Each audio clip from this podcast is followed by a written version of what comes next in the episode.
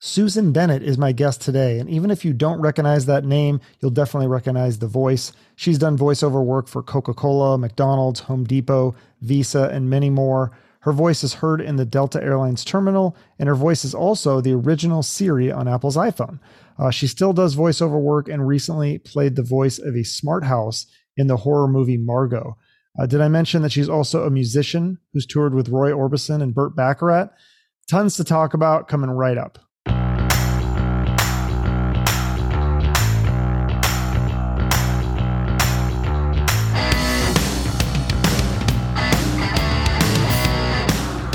Okay, well, welcome. This is exciting. Uh, I've learned a lot about your story, so I just want to help you tell the story and kind of fill in the blanks maybe a little bit. Um, Okay. Yeah, so your your story kind of starts uh, at Brown University when you're you started out as a musician in this band. Uh, what was it called? Con- Conglomerate? Is that it? Conglomerate, yeah. Yeah, tell me about Yeah. that. Oh, well, it was a kind of a jazz fusion band and was the very first band that I was ever in. The first time I ever got paid to be a musician. So that was kind of cool. That's exciting. So then, how Yeah. does that lead to Roy Orbison and Burt Bacharach singing uh, backup vocals for them? Mm, it doesn't really because uh, there were there were a lot of changes and moves and things before the the Burt Bacharach thing came about. Um, I was married to an, a man that I met at Brown, uh, Kurt Bennett, and he was uh, an NHL hockey player for many years. And uh, we were married. We moved to Atlanta because he was traded from the New York Rangers to the Atlanta Flames. Hmm. And so, you know, both of us were New Englanders and we thought, hmm, moving to the South, we weren't sure about that. But we both fell in love with the city, uh, moved to Atlanta. And um, and I started going around to different studios and saying, look, I'm a singer. And so I started doing, you know, a lot of singing backup vocals and commercials and things like that, which ultimately led to doing voiceover work as well. Wait, Yeah, so just- you just showed up at these studios, like, because this is before the internet and everything. So you just what Uh-huh. knock on the door and say, "Hi, I'm a singer. Can I sing for you?" Yeah, yeah. Well, I had a little demo of, of things that I'd done. And um, yeah, so that's how it happened. Was it a lot of rejection at that point? To Not really. Uh, Yeah, yeah. maybe not that many singers in Atlanta, so they're happy to have Well, someone. you know, Atlanta isn't a backwater. It, it was much smaller then, but um, no, I mean the the demo kind of spoke for itself, and and they called me and and then they liked what I did, so they kept calling me. Yeah. So then you're do- you're doing the jingles, right? And then then somebody is sick or something doesn't show up, so then you get to jump in and do the voiceover work, which is different because now you're speaking instead of singing. Right. Yes, exactly. The after I had sung with a group of people for some jingle uh, for some product that I can't remember and I really wish I did because it was a, a significant thing. Um the the voice actor didn't show up to read the copy for the spot. So the owner of the studio at the time said, "Susan, you don't have an accent. Come over here and read this copy." So I went, "Oh, I can do this." Ding ding ding. And uh that was the beginning of it. I I got a voice coach and then learned to put together a demo and um, gave it to different agents and that's how it all started And then were you still doing the, the jingles too, or you just moved Uh-huh. strictly to okay? Yeah. So Yeah. what's what's more fun, or and which which one's more lucrative? well if you're singing for commercials a lot of it is the only time it's lucrative is if it's a big national commercial Hmm. and then you'll get paid and you keep getting residuals thanks to SAG-AFTRA and um yeah so it has nothing to do with with whether you're singing or speaking i mean unless you're unless you're the big deal unless you're the star and then of Mm. course your agent will will get you better money Yeah. So, the, but you don't you didn't write any of the jingles. Somebody else writes it and just gives you a copy. Okay, correct yeah gotcha. So you did that for. I mean, it was like almost forty years before you got the Siri thing. um well yeah yeah i guess it was that long. Um yeah i started doing a lot of different types of voiceover work and one of the things i started doing and still do is work for this company in atlanta that provides messaging you know so thanks for calling so and so please press one. And so i did a lot of that and a lot of sort of you know kind of announcery type voices. And for this particular company, I started doing some very strange recordings in 2005. And uh, I've talked to other original Siri voices that had the same experience. We got these new new scripts that were very unusual because they'd been created just to get all of the sound combinations in the language. And in order to get that, juxtaposing all the different, you know, vowels and consonants and different um, combinations, um, they had to create these sentences that really basically made no sense. And so, and we had to we had to speak everything in exactly the same tone and pacing, pitch, and everything. So it was it was a bit tedious because that's what yeah because didn't you say it was like four hours a day five four hours of just reading these almost nonsensical statements repeated i took some big breaks okay.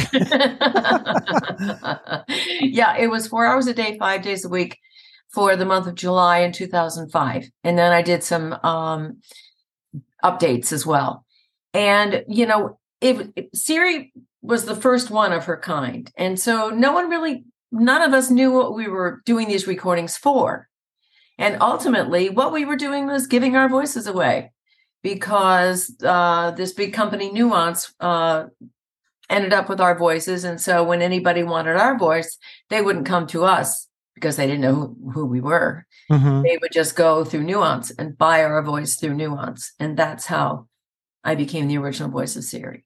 Right. And you didn't get like a royalty. So how does that work? Is that something that you signed to the contract? Has that changed at all? Because they use your voice on millions of devices and, and you yeah. didn't see a check from that. Right. Um, I'm not sure if they've changed that or not. I'm sure that a lot, you know, a lot of um, finally agents were getting involved. As I said, this was a first, and it was something that no one had dealt with before. And so consequently we we were sort of guinea pigs the first few the first voices of Siri were kind of guinea pigs. The plus side of it even though we didn't get paid for usage we got paid for our recordings of course but for me uh, it opened up a whole new uh, career for me. I started doing speaker events. Sure. You know and i thought well you know, I can do that. And my agent, you know, got me paid very well for those things. And so I would show up at different people's conferences and and uh, tell them the story of Siri and tell them all about voice acting and what that involved and do different voices for people. Yeah. yeah, that's cool. You do some other other voices. You do like a yes, New York that's lady. the frustrating thing about Siri. I knew that I would be typecast, yeah. and so that's all anybody thinks I can do. Because you know, humans, I don't know what it is about us. We want to put everybody in a little box you know and yeah no that's why i like doing the podcast because it's a little bit longer than like a five minute news interview or so. So yeah show off your other voices. So there's that was that star? Was that the the kid voice um, oh there's kind of a kid voice. Yeah okay. You know, um and of course i have the lower sexy voice. Oh i haven't heard that and, one yeah yeah. Don't get much call for that one.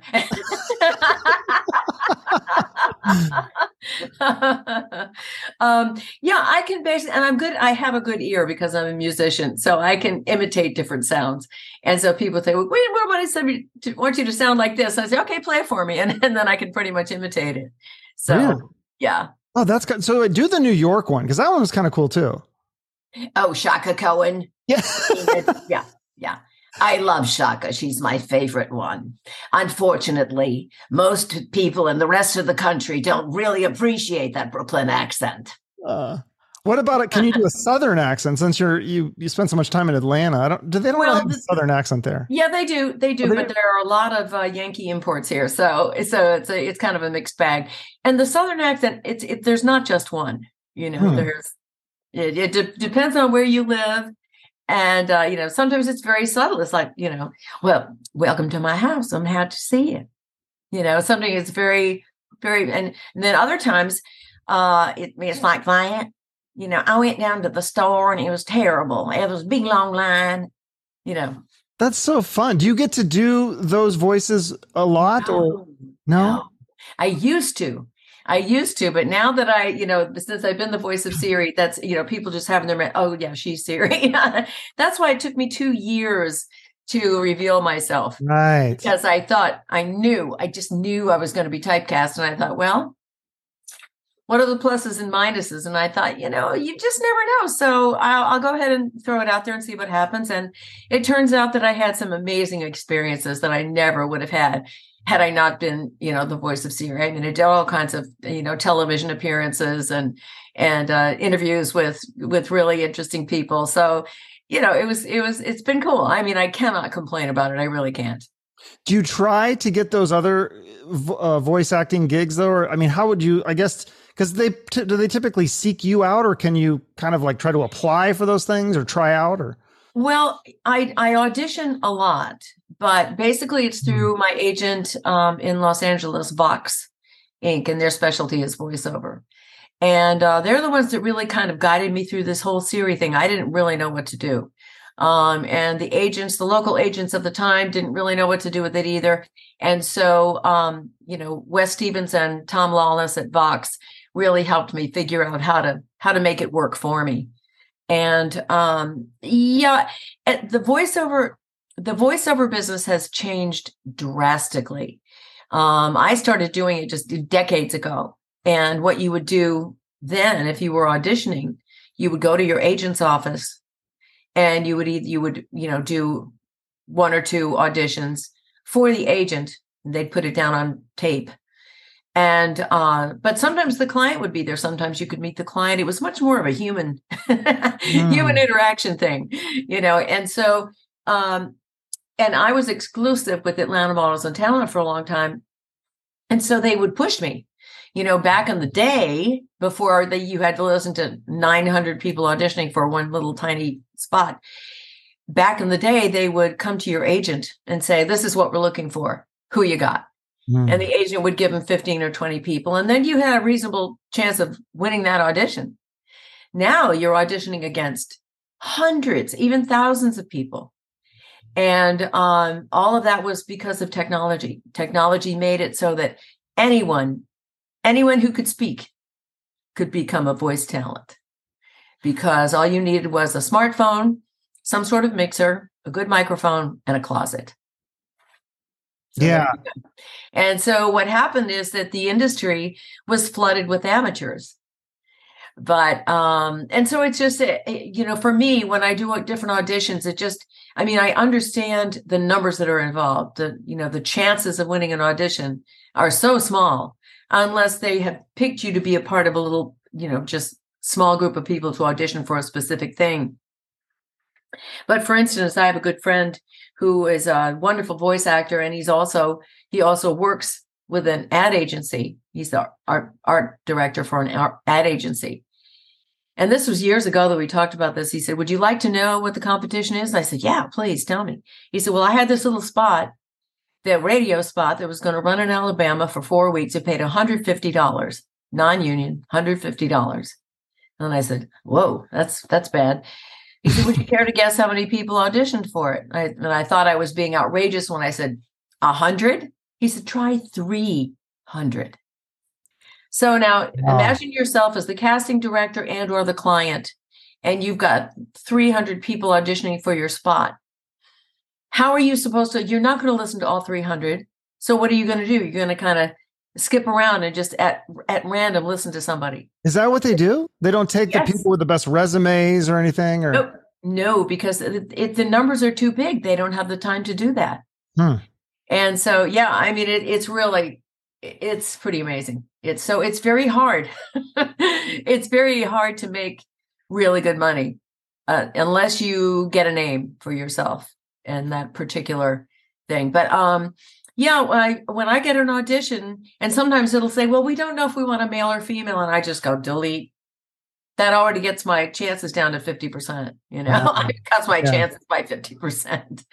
That's a good point. Yeah. But you're you're more of a professional. You've been doing it longer and you have your resumes. So besides just the Siri, I mean you like it says on your website where you got like, you know, Delta and the GPS and Coca-Cola and all these big corporations. That mm-hmm. doesn't help you at all. That doesn't help you get an in. Well, you know, the the advertising business has changed so much. It's not, they don't really do that. I mean, it seems to be just um, auditioning Hmm. unless they have a particular thing in in mind and then the agent will think of you but uh yeah it's the the the process of getting a job is so different now and it's really it's you have to spend a great deal of your time auditioning in order to get some work so that's just crazy to think that someone at your level and I mean, you're still the voice of uh, a, a Delta Airlines, right? The terminals like that. I'm, I'm, one of the voices in the gates worldwide. Yeah. yeah. And that you at that level, you still have to audition and still struggle and still going up against the competition. Yeah. Wow. Yeah. But you know, I've been doing this for many, many, many years. And so I've kind of gotten away from it a bit and tried to concentrate on, on other things you know, like the speaker. And uh, COVID was not very good for my speaker career, I'm mm. hoping that that might open up again if these new, you know, very contagious variants would quit coming out. yeah. No, I had a professional speaker on my show, and he was saying that a lot of his speaker friends had to do Uber during COVID because there was just nothing and they had to pay the bills. Yeah. So, yeah. yeah. Yeah, it really affected a lot of people. It really did. And and my husband and I are both musicians too. So our musician work went down to next to nothing. Oh, you're still doing the music then? You are you oh, like yeah. Oh, yeah. cover band or tribute band or what yeah. was it? No, we have a um, the our latest little band is called Canyon Ladies, and we do all of the um or a lot of the music from the female singer songwriters of the 1960s who lived in Laurel Canyon. Oh, and so yeah, Joni Mitchell, and Linda Ronstadt. She wasn't a writer so much, but um, Carole King, um, Emmylou Harris, people like that, and that's really fun. And then my husband also do, you know, and I just do freelance stuff for different parties and conventions and things like that. Do you so do you play live with the band or is it only yeah. studio? Oh, cool. Yeah, it's fun. Yeah, I play keyboard and key bass. Yeah, so you never yeah. quit the music; you just kept doing it. No, no, that's just really that's that's really my heart. really? So, what are the greatest memories you have as a music? Because I mean, with Roy Orbison, Burt Bacharach, I think you played the Austin City Limits. Was that yeah. one of the highlights? Yeah, yeah, yeah. Working with, I was with uh, Roy's band for about two years, and it was fantastic because we went to some amazing. We went to the British Isles, we went to Australia, we went to uh, Bulgaria and then all over the United States too. So that was really exciting. But probably the high point for me was just the two weeks that I was on a tour with uh, Burt Bacharach. And you are, I hope you're not going, who's he? But no, yeah, yeah, no, I, uh, okay. what the world? Yeah, some people, that, didn't he write that song yeah. by the Carpenters? Or yeah, yeah, yeah, yeah. He's you know, I, the first time I heard who his name was was a was in Austin Powers, right? And right. I was like, who? Yeah. I didn't know Mike who that Myers, was. That's right, yeah. Mike Myers introduced now I know a lot of younger people. Sure, yeah, he's in his 80s now, and I saw something on Facebook or eh, that he and Elvis Costello were going to put a new album out. And, and Burt's in his 80s. you know, so he's, he's, still well, going. Yeah, I interview but, a lot of musicians and they all say the same. I mean, I don't think most of them want to ever retire. Even if nobody five people listen to their new album, they don't care. They love making music. It's their passion and that's Well, you know, the thing mm. about music it's a, it's a bit different from any other job. It's like being an artist, a painter or anything like that is it's sometimes it's not even what you want to do. You kind of have to do it, you know. And my feeling personally is that if you have any kind of gift, you know, you've got to you got to use it, regardless of how you do that. So yeah, music. I, I we're gonna they're they're gonna have to get the hook for us. We're gonna keep playing. mm-hmm. So, but anyways, you, are sorry. You were saying that your the highlight was when you toured with him for oh, two. Oh yeah, with Burt Bacharach and we started in Atlanta in this uh, wonderful venue called Chastain Park which is an outdoor venue. And so bert was staying in a Holiday Inn n- near my house and near Chastain Park because it was the closest hotel to the venue. And so, of course, he had the penthouse and everything. So he had brought, I think, two singers with him from LA. And then he hired, uh, I think, three more, three more in Atlanta. And uh, so I'm not exactly sure how I got the job. I think I got it from a referral. And uh, so we all gathered around the piano in his penthouse. And he's sitting there playing the piano. I'm just looking at it going, oh my God. Oh, if they'd only had iPhones then. but um, you know, he looks at me and he go, uh, he looks around. He goes, Susan, what do you think about this part? And I'm kind of going, like he knew your name and everything. He knew my name. I said, "What?" Wow. so that was absolutely really really fun. And the other uh, female vocalist on the gig, her name is Nita Laka, and she's fabulous. She lives in Florida. She's still working herself, and she and I have the exact same voice. Hmm. It is hilarious. I someone sent me a I found a the recording that we did, one of the songs that we did for Burt, that we were singing in unison, and we're singing together. One of us goes up to the higher part in harmony, and I'm going, I think that's me. Is that me? Our voices are so similar. It's hilarious.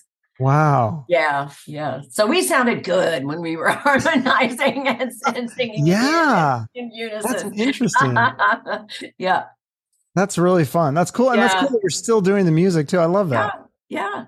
I love hearing that. Now Yeah. with the the series stuff, you know, it's interesting. Did you uh, go down that rabbit hole of like all the weird series stuff, like weird things you can ask Siri, or do people ask you those kinds of questions? Like, have you ever looked at those?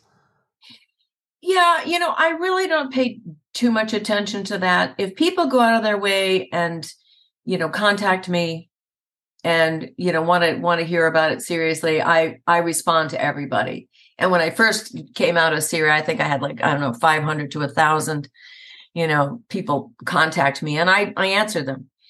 Um but as, you know, it I really take it seriously and I, you know, and I don't go into a lot of different social media to see what people are saying about me because I just I just don't need to know all that. You know, if if you like what I did and you're interested in hearing about it, contact me. And otherwise, you know, we'll go about our lives. Yeah. Well, so it's funny. I think the way I found you was I was watching this movie and I and I was like, oh, who's doing that voice? It sounds familiar.